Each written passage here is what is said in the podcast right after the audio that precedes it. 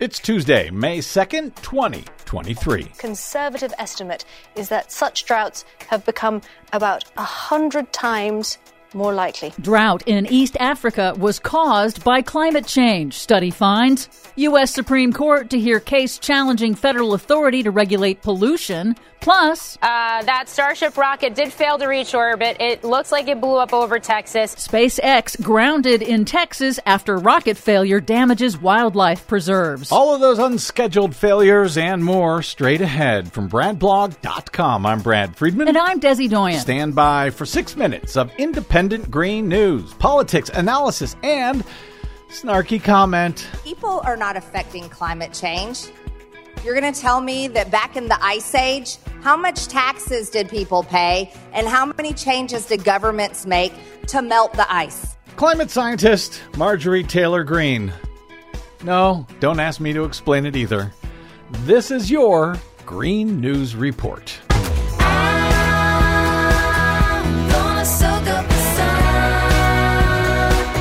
sun. Okay, Desi Doyen.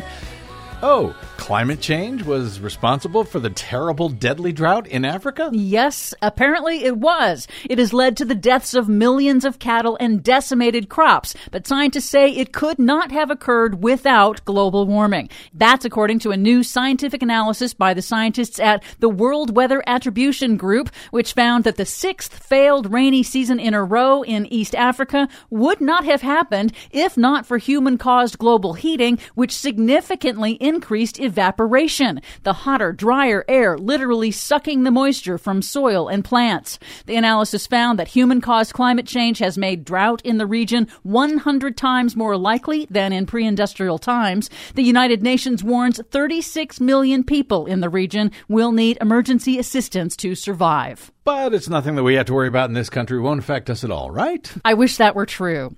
Here in the U.S., an ominous development. The U.S. Supreme Court will take up a case next year that could strip federal agencies' authority to regulate. It's a long-sought goal of Republicans and big business. The lawsuit in question regards who pays the salaries of federal inspectors on commercial fishing vessels. But the lawsuit's primary purpose is as a vehicle for the right-wing supermajority on the court to take down the decades-long precedent known as the Chevron Doctrine. That's a 1984 Supreme Court ruling that requires courts to defer to agency expertise when deciding how to interpret laws passed by Congress, and judges should refrain from crafting their own readings. Overturning Chevron could have major implications for the Biden administration's ability to tackle climate change, including possibly derailing the Environmental Protection Agency's current push to curb climate warming carbon emissions from electricity generation and transportation, the nation's two highest polluting industries. Let me be clear about this case.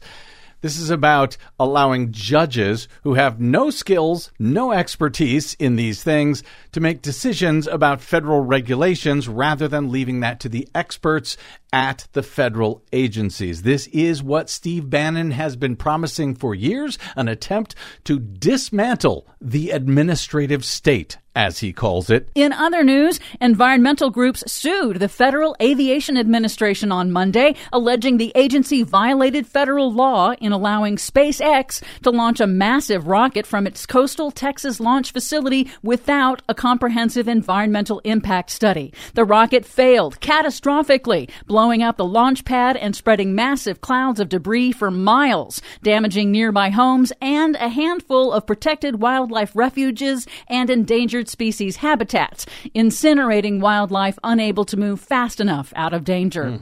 The FAA has grounded SpaceX from further launches in Texas pending an investigation. Good.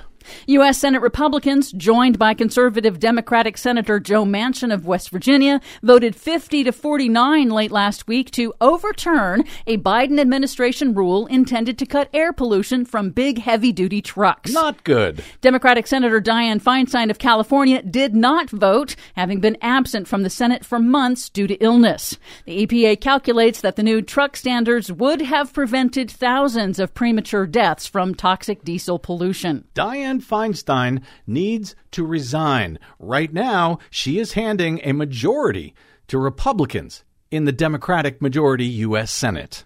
Finally, some good news. The California Air Resources Board adopted two first-of-their-kind rules to curb air pollution. The first covers trains, mandating that rail companies operating in the state replace old diesel-powered locomotive trains that the agency calculates will prevent more than 3,200 premature deaths, especially in neighborhoods adjacent to rail and highway traffic.